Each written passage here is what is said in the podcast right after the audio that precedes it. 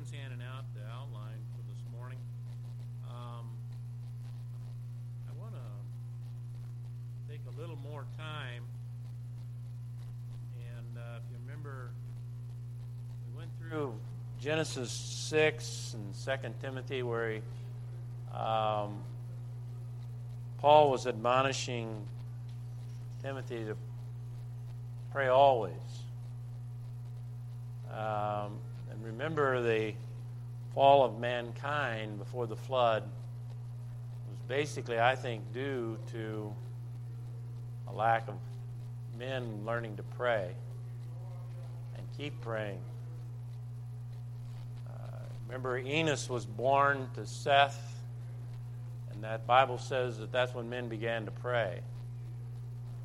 I want you to think about that for a minute, just because we do not see real spiritual growth, revival, church growth. We do not see marriages being stronger. For the most part, kids that want to go off and serve God, we don't see that. And I think that there's reasons for that. It's God hasn't failed. God doesn't fail. And the disciples were, the Lord was absent from them for a moment there in the Gospels, and a man brought his son and said, "I want you to heal my son. He's possessed of a demon," and they tried to cast him out. And Jesus told him, "This cometh out by nothing but by prayer and fasting." We are doing, well, you'd say, all the right things. We're evangelistic. We're memorizing the Bible. We're giving. But I believe when the Bible says that the Lord will build his church, the gates of hell shall not prevail against it. That is, he builds the church. He accomplishes things that we can't accomplish on our own. He raises up a godly seed by faith. And remember, maybe you don't remember, but let me emphasize it again. To me, when I think of faith, I think of somebody praying. I know when someone says a person full of faith, that's a person that is a man of prayer, a woman of prayer, or a daughter or son that is a person of prayer. And when we don't have the ability or desire to pray, we don't have the faith to pray or the belief that prayer works. But when we're filled with faith, then we recognize, I can't do this without God. I can't be the husband or the wife. I can't be the son or daughter that I need to be without God's help. And as a whole, if we want to, it doesn't have to be all of Christianity. It just has to be you. You can be as a Noah was. That all the line of Seth was going to the devil, Noah kept it up. Noah had the mind of God. Noah was able to at least bring his sons and his sons' wives through the flood. It can happen. It can happen for an individual. It can happen for a church. But we've got to believe that we cannot do it. Without faith, it's impossible to please God. He that believes that he is, he comes to him. You go to him. He's a rewarder of those that diligently seek him. And I think that it's not just doing the things that the knowledge of what God's will is, but it's the idea of you can't do it without it. there's a mediator, and there's only one mediator between God and man, then it is Christ Jesus. That He intercedes on what we can't do. He accomplishes what looks impossible to do. But it's not impossible with God. So please, that Genesis 6 is there for a reason, and Timothy's admonition, or Paul's admonition to Timothy, is there for a reason. We're going to look in our Bibles today, if you're there, Luke chapter number 11. Luke chapter number 11, and I probably am not going to get through it today because I know it's only a sheet and a half, but there's many, many points under every one of these 7 reasons to pray and why we should pray. And we're going to look both in Luke and in Matthew, and we're going to cover the gamut of what he meant. How many remember being taught the Lord's Prayer when you were a young person? And you can say it by hand, by mouth. You know, I was taught that was the prayer. You know, you pray the Lord's Prayer. We'd say it several times, the beginning of the service, the end of the service. But understand that it's not praying the Lord's Prayer that is beneficial necessarily, because we know that we're not to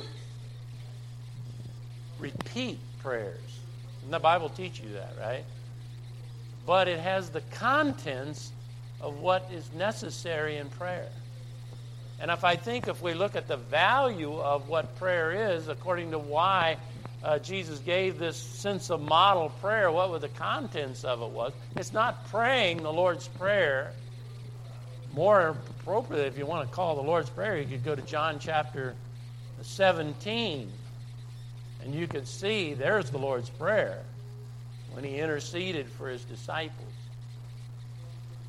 So understand the contents of what your prayer should be and why you should pray is in the Lord's Prayer. It's not praying that, but knowing why he gave them this.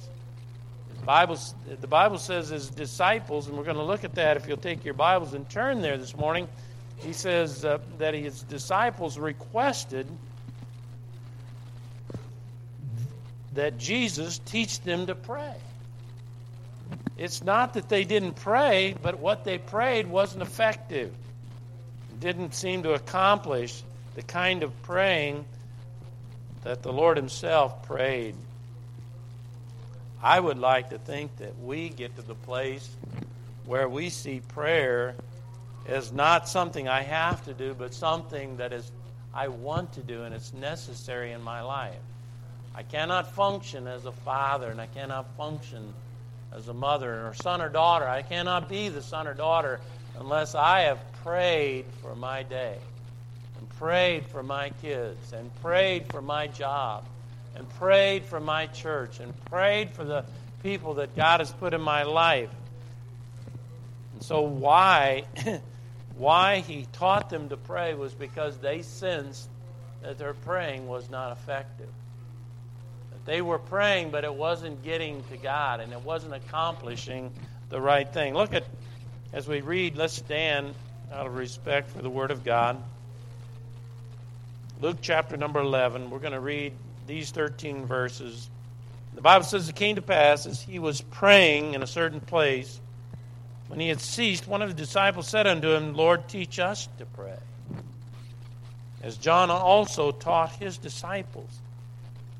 And he said unto them, When ye pray, say, Our heavenly Father, which art in heaven, hallowed be thy name. Thy kingdom come, thy will be done, as in earth, in heaven, so in earth. Give us day by day our daily bread, and forgive us our sins, as we also forgive every one that is indebted to us. And lead us not into temptation, but deliver us from evil. And he said unto them, Which of you shall have a friend, and shall go unto him at midnight, and say unto him, Friend, lend me 3 loaves. For a friend of mine is in his journey, is come unto me, and I have nothing to set before him. And he from within shall answer and say, Trouble me not, for the door is now shut, and my children are with me in bed, and I cannot rise and give thee. I say unto you, though he will not rise and give him, because he is his friend, yet because of his importunity he will rise and give him as many as he needeth. I say unto you, ask, and it shall be given to you. Seek, and ye shall find. Knock, and it shall be opened unto you. For everyone that asketh receiveth, and he that seeketh findeth, and to him that knocketh it shall be opened. If a son shall ask bread of any of you that is a father, will you give him a stone? Or if he ask a fish, will ye for a fish give him a serpent? Or if he shall ask an egg, will you offer him a scorpion? If ye then, being evil, know how to give good gifts to your children, how much more shall your heavenly Father give the Holy Spirit to them that ask him? Let's pray. Father, please, we need your help.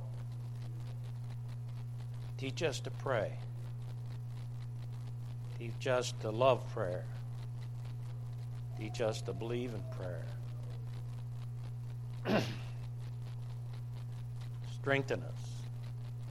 Help us to realize we've abandoned probably the most powerful and spiritual thing that, Father, we can do as a Christian. Help us to learn to believe and trust that you hear and that you want to meet the needs, Father, that we have. We ask this in Jesus' name. Amen. Have a seat. So we have this morning the idea of why pray. I'm going to try to get through as much of this as I can, but I'm not going to hurry it to the degree that you don't get it. I encourage you, if you need it, if you've got a question about prayer, let's talk about it a little bit this morning. I'm going to leave this a little bit of an open forum because I want you to learn to pray. I want you to be able to come to a place when you have a need that arises in your life. You don't wait till a convenient time to pray. You pray right then.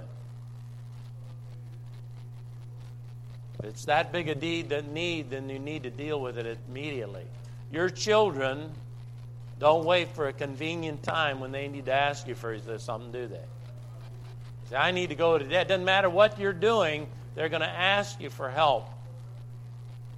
You, a father, you're not going to ignore them most of the time. You're going to be able to, or a mother, you're going to go to them. You say, I'm going to see if this is a serious need that they need to deal with. I'm going to help them with it.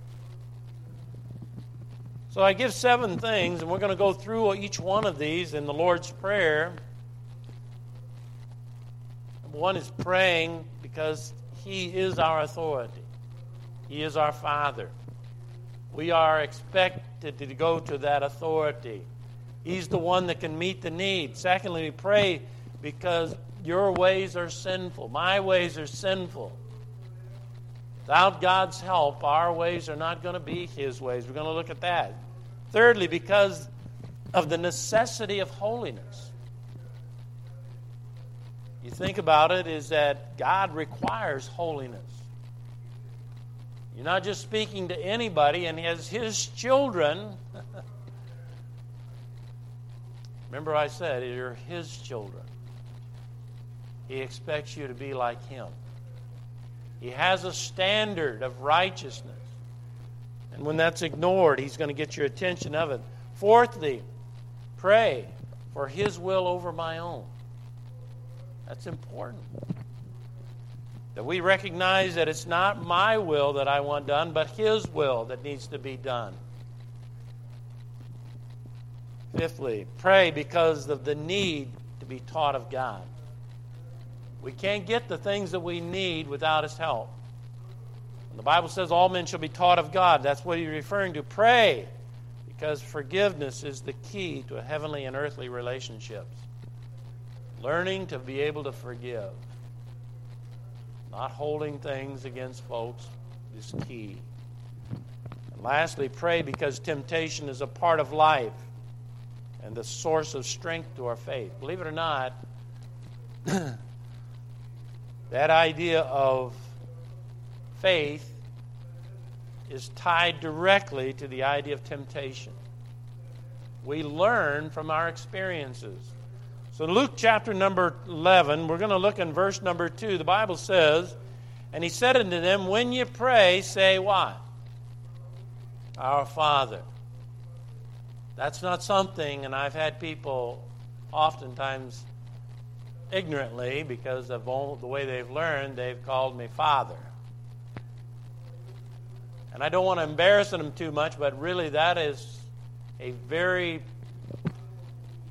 precious name that is only given to two people. That's your earthly father, who is your earthly father. And if you're saved, it is your heavenly Father. And he is a person of authority. You address him that way. By doing so, look in Luke chapter number 20 with me, a few pages away. And we'll see that, you'll see that this is a reverential term. Luke chapter number 20.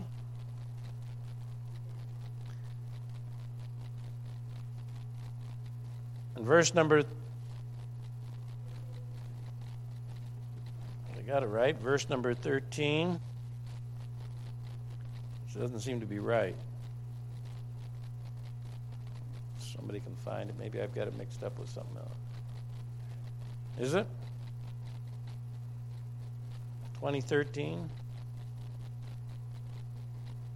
Yes, I'm sorry. The Bible says then, it says in verse 13, "And then said the Lord of the vineyard, what shall I do? I will send my beloved son. It may be they will reverence him when they see him." So here we see the reference here, giving the idea that God expects there to be a reverence, in a sense. That means that God expects you to look to him for help, and look to him for strength, look to him for whatever you need. When the Bible says that we read out of Luke chapter number 2, you ask whatever you will. He doesn't limit that. He is interested in every need that you have. Sometimes we are in a situation where we don't know how to ask for something. You ever have your kids, they didn't know how to ask for what they wanted? It doesn't matter. He's going to meet that need no matter what it is. Hebrews chapter number 12, if you'll turn there. Hebrews chapter number 12.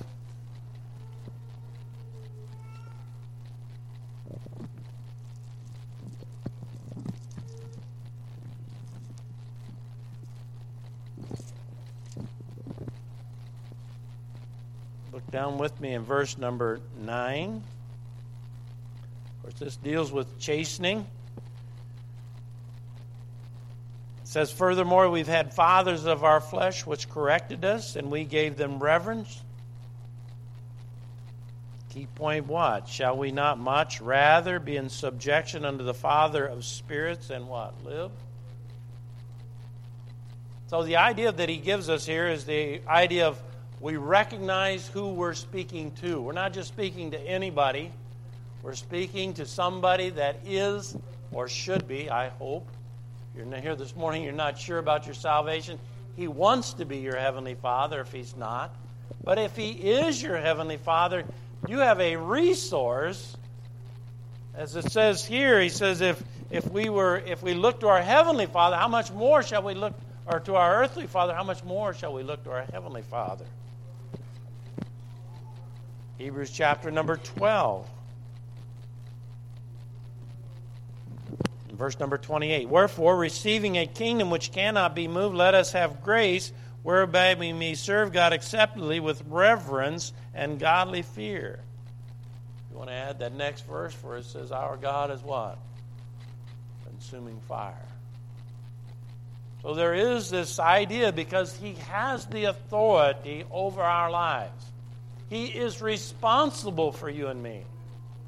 And so if he takes that responsibility, as every father does, seriously, then he's going to look at any need that you have with that kind of interest and that kind of desire. So when he starts off and he says, "I'm going to teach you to pray," evidently there wasn't a real respect for who God really was and who God really is. And if we don't pray and we put it off when we should be stopping whatever we're doing, I think that's across the board in Christianity. When you love God and you believe in His authority and what He can do, listen, there's nothing's going to stop you and say, there's no priority in your life that's going to go ahead of meeting with your Heavenly Father on any need that you might have. Secondly, we got to pray because we're sinful, which art in heaven. It's like what we have to remind ourselves that our Heavenly Father is in heaven. Look at Isaiah chapter 55, Old Testament. Psalms, Proverbs, Ecclesiastes.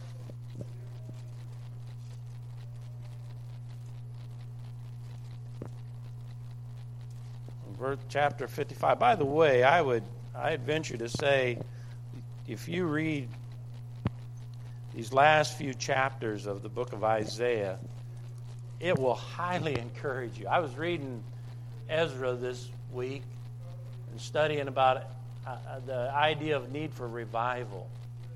I really kind of think this right here is one of the biggest roads that you can take. You say, I want to experience God reviving me in my life. I want to have a new spiritual strength, a new desire to obey. I really believe when you read these last few chapters, it really gives you the idea of how important prayer is. Look at starting in verse number 7. Verse number 7. The Bible says, "Let the wicked forsake his way, and the unrighteous man his thoughts. Let him return unto the Lord, and He will have mercy upon him, to our God, for He will abundantly pardon." He says, "For my thoughts are what? What are they? They're not your thoughts. My ways are what? They're not neither your ways, saith the Lord. For as the heavens are higher than the earth, so are my ways higher than your ways, and my thoughts than your thoughts." So there's a necessity to understand what you need to know. And even if you read your Bible through, how many people you've said, well, I read my Bible every day, and you know they're clueless about what God is doing in this world. And what God wants families to do and children to do, and they're clueless because they have their own understanding of what the Bible says. I don't have this one down, but turn with me. You may even be able to quote it. 1 Corinthians. I always get this mixed up, whether it's 1 Corinthians 2 or 2 Corinthians 2.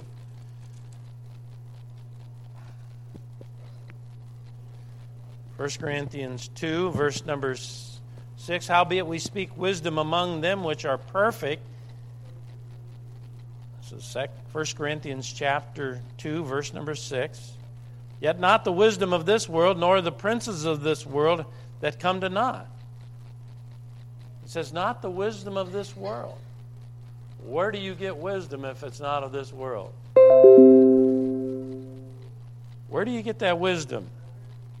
It says by verse number 7, "But we speak the wisdom of God in a mystery, even the hidden wisdom which God hath ordained before the world unto our glory, which none of the princes of this world knew, for had they had known it, they would have not crucified the Lord of glory. But as it is written, eye hath not seen, nor ear heard, neither hath entered into the heart of man the things that God has prepared for them that love Him." That's for them that love Him. But God hath revealed them unto us by His Spirit. The Spirit searcheth all things, yea, the deep things of God. So remember what we read in Luke? Remember He says He'd give the Holy Spirit to them that ask Him? If you have, and that's what He's saying here, He says, For what man knoweth the things of man, in verse 11, save the spirit of that man which is in him. I can't know what Sam's thinking. I can guess. Or what Glenn or Zach or my son. I don't know what you're thinking. I can guess. But when we have God's Spirit, we're not guessing what God's thinking. We're what? We know what God is thinking. We have the mind of God and the heart of God and the Spirit of God. You say that's automatic then since you're saved. Not necessarily. You have God's Spirit, but you may not be accessing His help. When He says He'd give the Holy Spirit, that means He'd give you the understanding. You have the ability through salvation.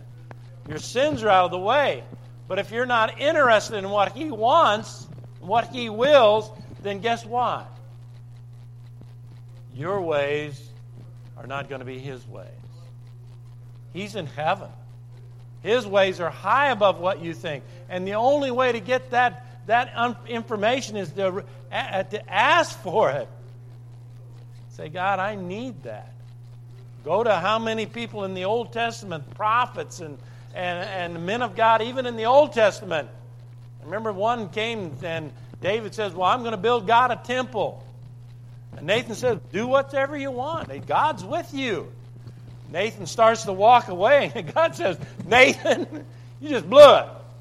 Go back and tell him, Nathan, David's not going to build the temple, his son is. Even Nathan the prophet, until God got a hold of him, didn't know what God's mind was. And every one of you have children. You have a spouse. Well, not every one of you have a spouse, but you have children or children. And I tell you what, lives would change in homes alone. If you just say, well, God, this is what I think is right, but I really don't know that. I'm going to read your word, study your word. I want you to make application for what I need to know. Jeremiah chapter number 7.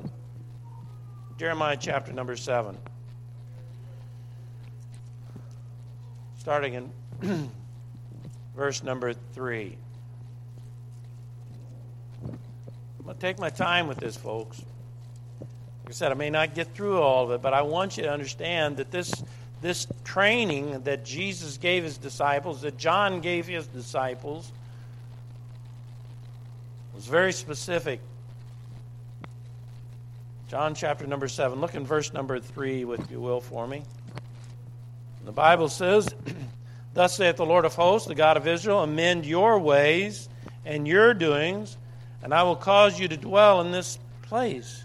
Trust ye not in lying words, saying, the temple of the Lord, the temple of the Lord, the temple of the Lord are these. For if ye thoroughly amend your ways and your doings, if ye thoroughly execute judgment between man and his neighbor, if ye oppress not the stranger, the fatherless, or the widow, and shed not innocent blood in this place, neither walk after other gods to your hurt, then will I cause you to dwell in this place, in the land that I gave to your fathers forever and ever. Behold, you trust in lying words that cannot profit. How many of you ever heard it says, let God be true and every man a what? Without God's help, you're going to come up with the wrong answers. I really believe, I've seen this, I've seen it in my short life here, is that Christian men, especially, I guess that's who I mostly associate with and understand, when they get God's mind, they think out of the box. They do. They don't think like everybody else does. I can remember, this is back, I'm going way back, and I wasn't as separated as I need to be, but I can remember God told me TV isn't good for my kids. Nobody I knew got rid of their TV. Nobody. And that old TV, as the Lord would have it, went on a blink. I don't remember exactly when it happened. The picture tube went out or something. And I told Debbie, I said, I don't think we're going to get another one. Why, that was so absurd. Why wouldn't you give a TV? I remember my my family and both sides were thought, especially I think it was Debbie's parents thought, why, our kids will be abnormal. Well, that's what's wrong with you, Harold. And they try to say, well, we can, whenever they come in, we're going to give them a little TV so they can be normal. And I'm not saying that was my wisdom. I'm saying that somehow God got through to me. I didn't need that for my children. And it made a huge, huge difference. Some of you are naysaying. I can see it on your faces. You don't think that God thinks like that. You look at anybody, you think of anybody that got a hold of God's mind in the Old Testament, New Testament, they were different. Because God's ways are not our ways, and our ways are not God's ways. Ezekiel chapter number 18. Going right down through the Old Testament. Ezekiel chapter 18. Look at verse number 25 with me.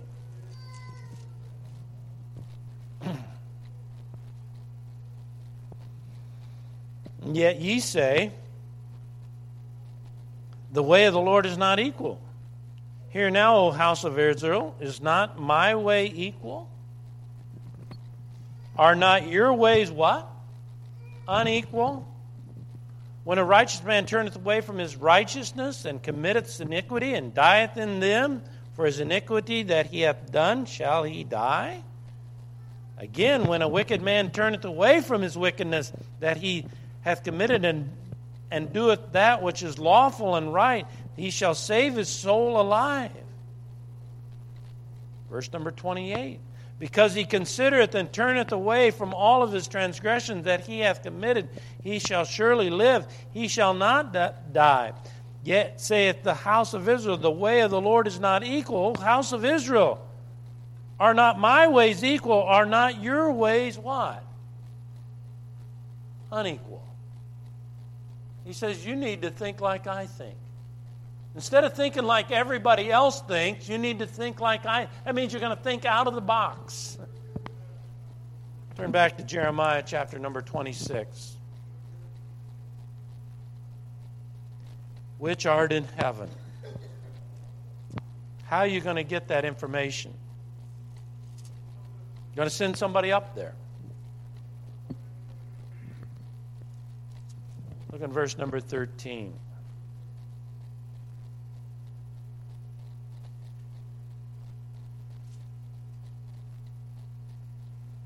Now, therefore, now amend your ways and your doings and obey the voice of the Lord, and the Lord will repent him of the evil that he hath pronounced against you.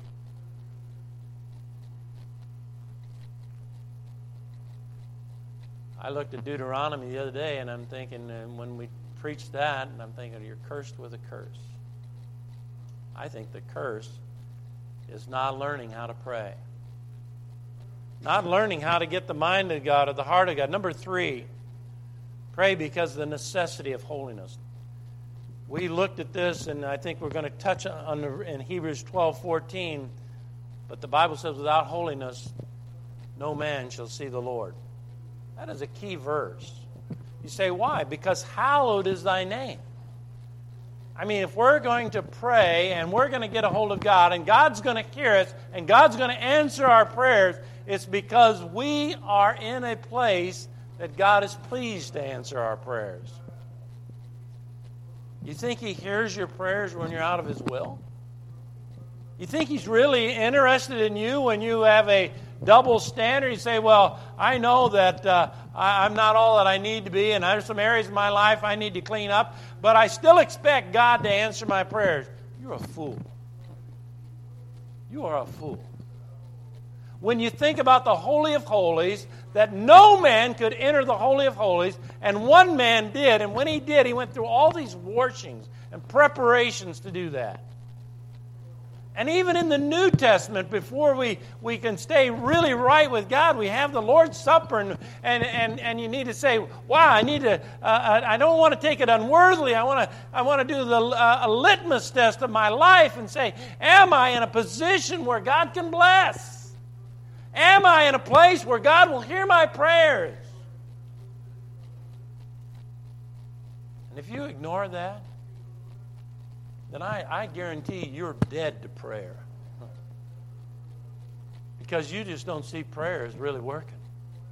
And you don't see the real relevance. I know I should pray, and we pray, but we don't, it's kind of like we pray when we eat a meal, or we pray because others are around us and we pray, or we come to church and we pray. But we don't see praying the way we need to. And I promise you part of that is this right here. Because we underestimate God's holiness. Exodus chapter number 20. Genesis, Exodus.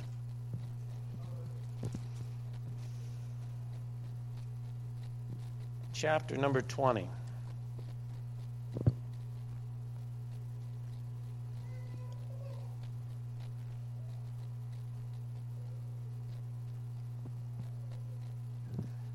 The Bible says, "Thou shalt not take the name of the Lord thy God in vain, for the Lord will not hold him guiltless that taketh the name in vain."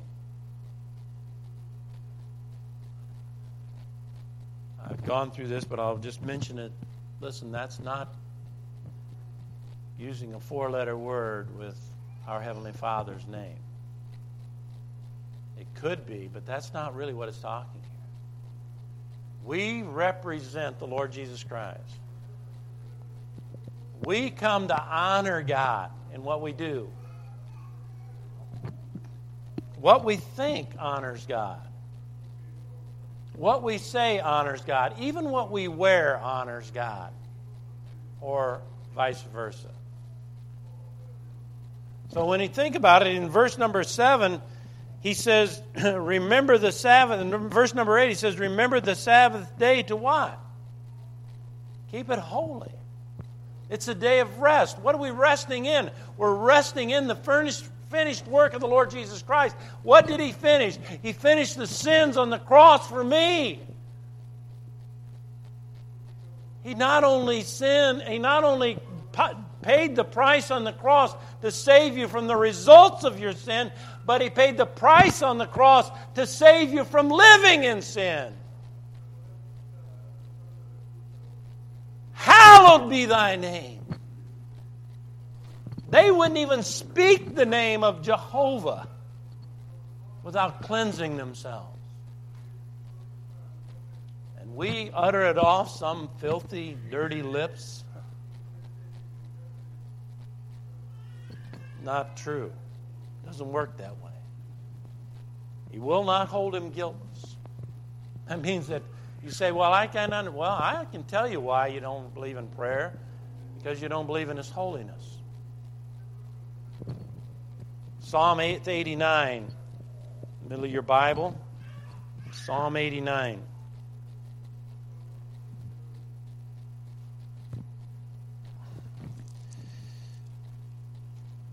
Look with me in verse number 47.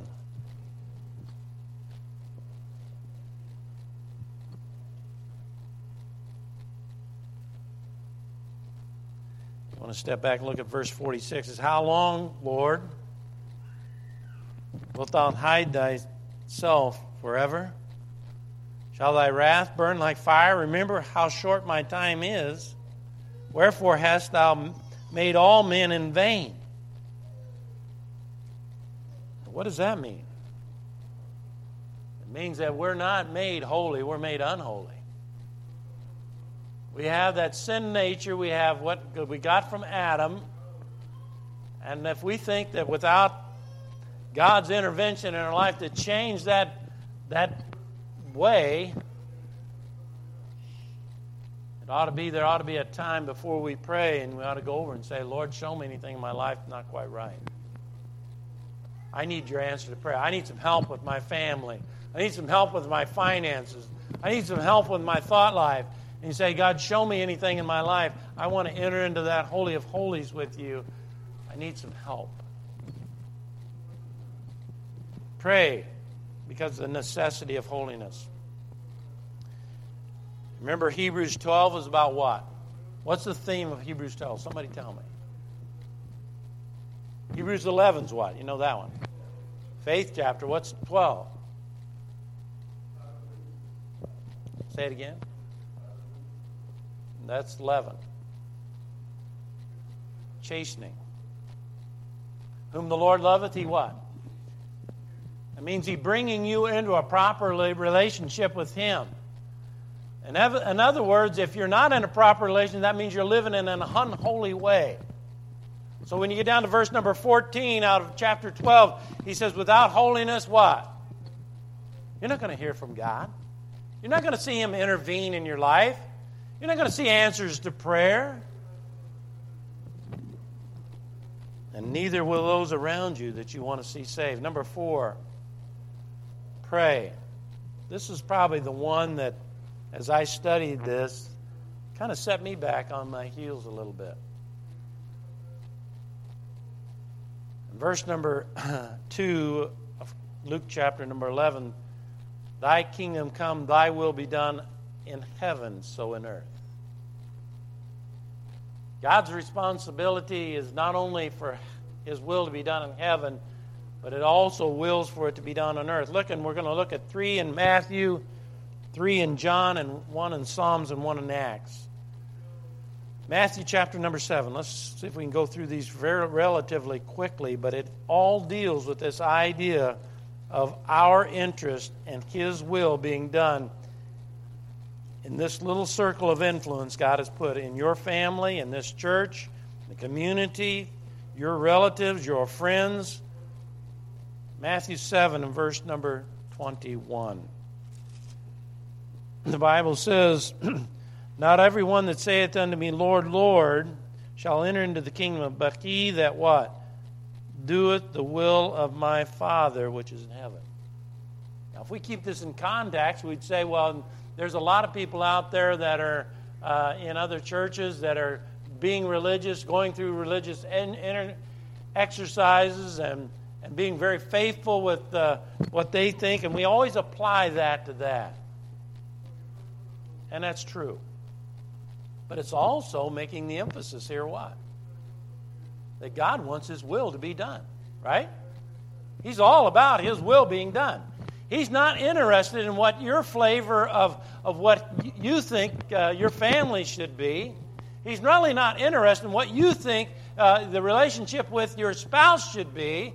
He's not really interested in what you think is important that you do in this church.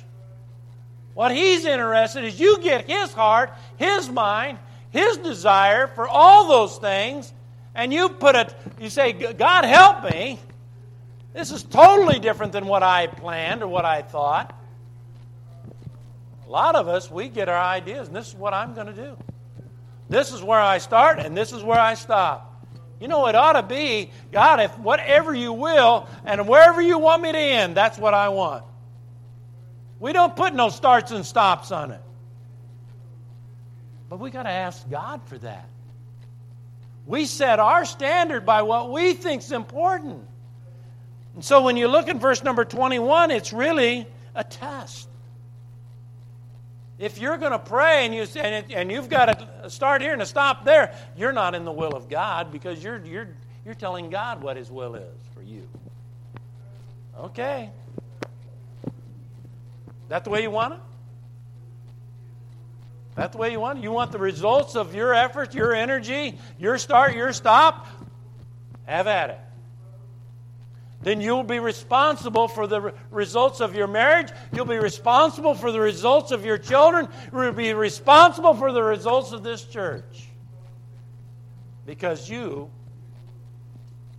determined that you weren't going to let God have whatever He wanted. Look in verse Chapter 12, Matthew. Chapter number 12.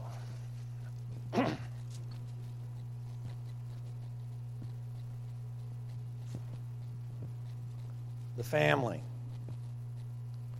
Look in verse number 50 with me. The Bible says what? This is the Jesus family came to Him. And they wanted to talk to Him. And He was busy.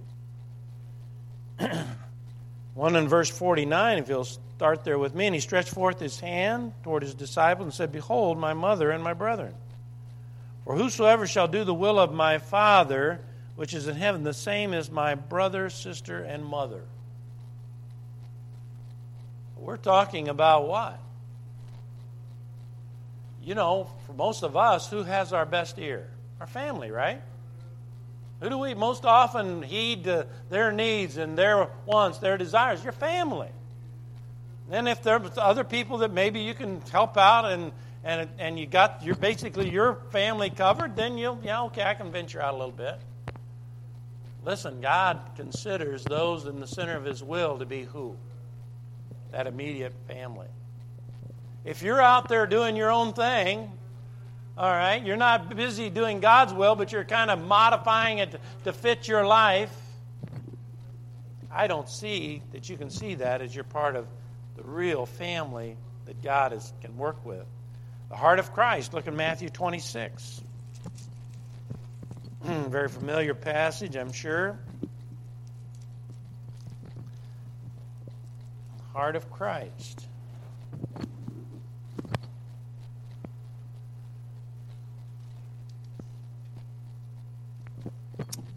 He's in Gethsemane. Starting in verse 36, then cometh Jesus with them unto the place called Gethsemane.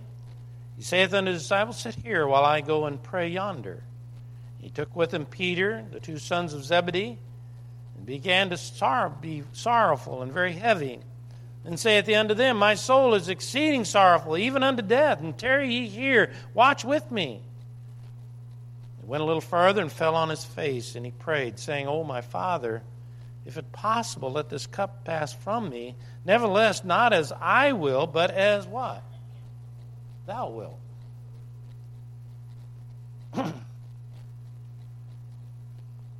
Verse 40, And he cometh unto his disciples and find them asleep, and saith to Peter, What, could ye not watch with me 1 hour? Watch and pray, that ye enter not into temptation. The spirit is indeed is willing, but the flesh is weak. And he went away a second time, and he prayed, saying, O my Father, if this cup may not pass away from me, except I drink it, what?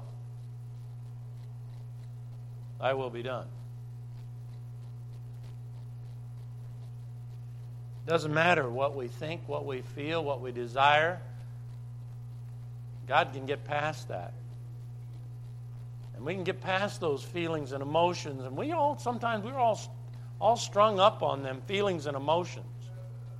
But we get the mind of God, and you say, God, let your will be done. Good enough. I'm good with that. Praise the Lord. You know what it takes to get to that place? Anybody know what it takes to get to that place? You can let go of it. And just say, whatever you want, Lord. What do you think it takes? Just like the judge, he comes to and he says, well, if I don't answer their prayer, he's going to come back and he's going to keep asking. I might as well just go ahead and do what he asks. And you want to overcome your will. You want to see God's will done. You want God's blessing on your life. And you just keep after God and say, God, please, I don't want to do my will. I want your will to be done. And if this is the way it has to go, then I want that. Aren't you glad that our Heavenly Father was there to get our Savior past the hump? He's tempted in all ways like we are, but without sin. Wouldn't it be terrible that when you and I and this life is over, we get to heaven and we got to the place where I had a great turning point in our life and God was dealing with us and our feelings and our emotions and our desires were all tangled up in this and instead of just being persistent, God, get me past this. Get me to where all I want to do is your will. And you get up there and you stand before God and you say, no, you were right here. I was going to get you past the hump on this. You gave up. You gave in. What a disappointment that'll be. Maybe that changed the total direction for your marriage and for your kids, or even for your church, or maybe for a loved one that you want to see saved. By the way, there's some of you got some loved ones you desire so earnestly to be saved, and you may be the one that's standing in the way. God says, I can save them. But you limit me. Your will is above my will. You don't have the same heart of Christ. Psalm 40, verse 8. Then we're going to come back to John. Psalm chapter 40 and verse number 8. I'm going to close when we finish number 4. I just don't have an adequate time to do justice with the rest of it. Psalm 40 and verse number 4. Look with me. Again, we're talking about a desire. The Bible says in verse number 7 of chapter 40, Then said I, Lo, I come in the volume of a book it is written of me. I delight to do thy will, O my God. Yea, thy law is within my heart. Desire. It ought to be that you want your desire to match God's. I desire.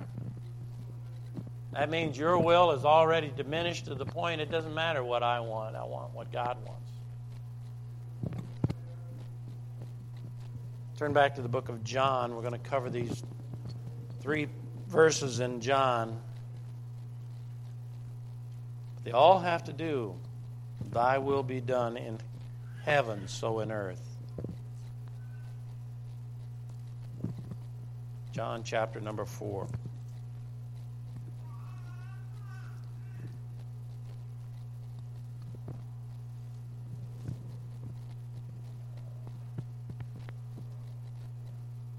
John chapter number 4. Look at verse number 34 with me. Jesus said unto them, My meat. What does that mean? My meat. Steaks, hamburgers, chops. What's he mean? My meat. I'm sorry? It's food. He says, my food, my nourishment is what? To do his will. My nourishment, verse number 34, he says, my meat is to do the will of him that sent me, and to finish his work.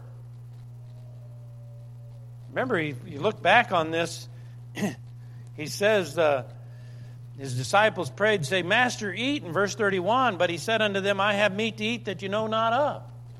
I have food that I'm being nourished by. That's his purpose of life, is his nourishment.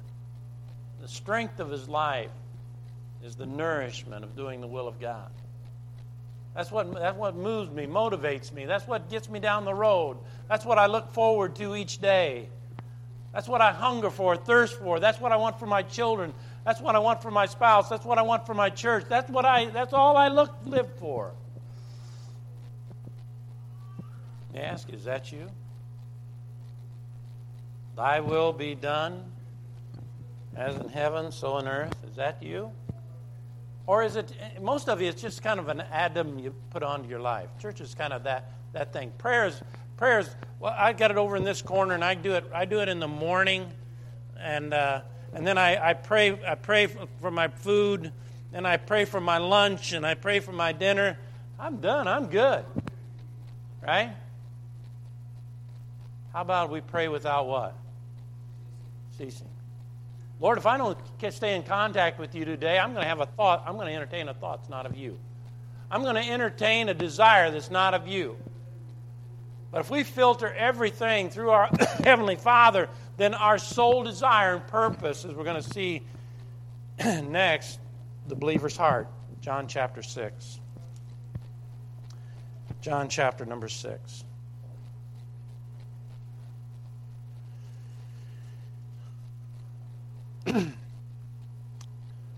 Look in verse.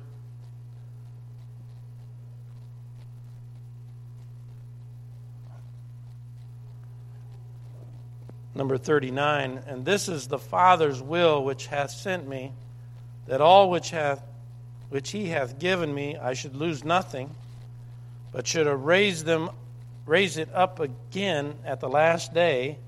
And this is the will of him that sent me, that everyone which seeth the Son and believeth on him may have everlasting life, and I will raise him up at the last day.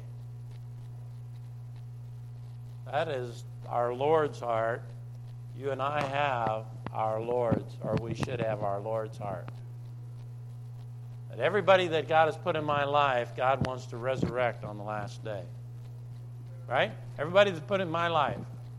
Your boss, your friends, your family, right? You take those 10 tracts that you get every week and you say, no, God has given me this gospel effort here, and this, He's given me a church, and He's given me the authority to go out in His name. To think differently is not to think like Christ. John chapter number 7, verse number 17. This, of course, is the Lord. No, this is John chapter 7. Starting in verse number 14. Now about that, midst of the feast, Jesus went up into the temple and taught, and the Jews marveled, saying, How knoweth this man letters, having never learned? And Jesus answered him and said, My doctrine is not my own, but His that sent me. If any man will do His will, he shall know the doctrine, whether it be of God or whether I speak of myself. Uh-oh. That means if you're not in the will of God and the things that you know, are you going to know what the will of God is and the things that He wants for you? Are you going to be clear on what is right and what is wrong, what is of the Bible, what's not of the Bible? We have people come oftentimes, visitors. It doesn't take long till you figure out where they've come from and what they think and where they're going. And they're confused on doctrine. They really are. But you know who unconfuses you? You get busy doing the will of God. You say, God, I don't want to make a mistake out of this. This is telling on your pastor, there's literally verses out of the book of John I would not use because I didn't understand them. I didn't use them for years. I was taught this, and I said, I just don't understand. That don't sound right. And I just got busy doing what God told me to do, and I said, God, whenever you want, you can show me what these verses mean. I think I could use them if you would. And I got busy doing what God asked me to do, and all of a sudden the lights turned on. God says, well, you need these verses. You need these verses for soul winning. You say, well, I didn't need them before because why? I wasn't really serious about what God wanted me to do as far as His will. How many of you would be honest with me this morning? You know some of God's will, and yet you haven't put it into gear yet. I'm guilty of it. That's why I'm so excited when we say, well, I don't really have the heart desire, and all of it's not quite there yet, but I know it's right. And I know I need the desire, I need the strength, and I say, well, I'm just going to get busy and do it. And then God turns on the lights. Praise God.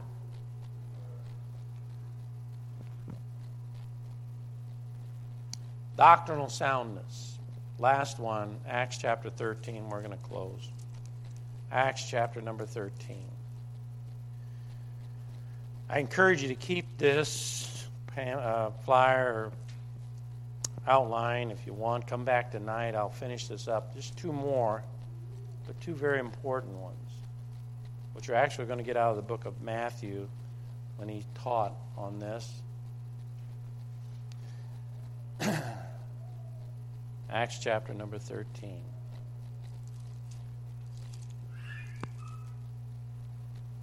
Look with me. Verse number 22. I call this the key element of a disciple because it's timeless, as you'll see here. This is Paul speaking in the sermon in Antioch. And he goes through kind of the history of the Bible. The Bible says in verse number 21, And afterward they desired a king, and God gave them Saul, the son of Cis, a man of the tribe of Benjamin, by the space of 40 years. And when he had removed him, he raised up unto them David to be their king, to whom he gave testimony and said, I have found a David, a son of Jesse. Look at this next phrase with me. A man after what? Mine own heart. He had Saul. Saul was saved, by the way. For 40 years, he was trying to get Saul interested in doing his will. In the last part of this verse, it says what? Which shall fulfill what? All my will. I think Saul did some of his will, but it wasn't what God wanted. God's looking even today for a son or a daughter, a husband, a wife, just to say, you know what? I'm interested in not doing some of God's will. I want to do all of it. That comes from this idea that I'm going to pray and I'm going to get a hold of God and I'm not going to limit Him. Our Father, who art in heaven, your ways are higher than my ways. Hallowed. God, you're holy. I'm not. Hallowed be thy name. I know you want to clean up some things in my life. I want you to answer some prayer. Thy will be done. Thy kingdom come. Thy will be done as in heaven, what? So on earth. You want an answer to prayer? You want prayer to be real, where it's just not praying in the morning, that duty praying before dinner, before supper, before breakfast, and your devotions. You want to get to that place where you say, let's take this to God. Let's just take this thing to God. He can fix it. He's my Father. And you start seeing answers to prayer that you never thought you'd ever see, because that is what we read this morning, right? If he, you say, well, I asked for an egg, he'll give me a scorpion. Or asked for a loaf of bread, and he gave me a stone. Why don't you see and experience firsthand God giving you things that are pleasing to you? And you're going to rejoice. Your spouse will rejoice. Your children will rejoice. Your church will rejoice. But most of all, your Heavenly Father will rejoice. Because now you're praying like He wants you to pray. Not that disciples, they seen something that was different about Jesus, and they seen something that was different about John and his disciples, and they said, teach us to pray. Teach us to get that kind of answers to prayer. Teach us! I don't want to be, I might as well be just saying the rosary. Right? As much results from my praying, I see nothing happening. We know, we look around and we see the mess in this world with churches and people that are supposedly living for God. No power. Why don't we break that habit and say, you know what, I'm going to get a hold of God, God's way. Let's stand as we close. Father, with heads bowed and eyes closed, no one looking around, Lord, we need your help. Here this morning, God's dealt with your heart about this idea of really praying like God wants you to pray. Say, Pastor, just pray for me. I want to get in that position where God wants to answer my prayers. With an uplifted hand. Thank you, thank you, thank you, thank you. I want God to deal with me. I want to be able to teach my children that God answers prayer. Pastor, would you pray for me? I want to be that father. Thank you, thank you, thank you. I want to be that mother. Son or a daughter here this morning and say, I'm not really into this praying like I need to be, and I know I'm supposed to be, and I want to see God work in my life. Break the old habits. You're here this morning and say, Pastor, pray for me. I want to be that son or daughter that gets a hold of God and God answers prayer with uplifted hand. Pray for me, Pastor. I see that hand. Anybody else? I see that hand. I thank you. I see that hand. Let's pray. Father, we thank you. You know the honesty of the hearts that are here this morning, Father. As the pastor of this church, I ask you to forgive me. Father, I haven't been as readily the prime example of what was taught this morning. I pray for those that lifted up their hands, that want to change, they want to see something different about their prayer life, that really sees the results that the Bible speaks of. Lord, please, I pray that you'd bless them, strengthen them, that son or daughters that says this has got to change, this has got to be different. The mom and dad is praying that they could be that example to their children of a person, a mom that's of God and a father that's of God, that knows how to get a hold of God and see God work in their lives. Father, please help them. Help me. Bless this invitation, Father. For hearts that want to see new things, good things, right things, godly things through prayer. We ask this in Jesus' name. Amen. Pianist's going to play. If God has done your heart, you just come. God help.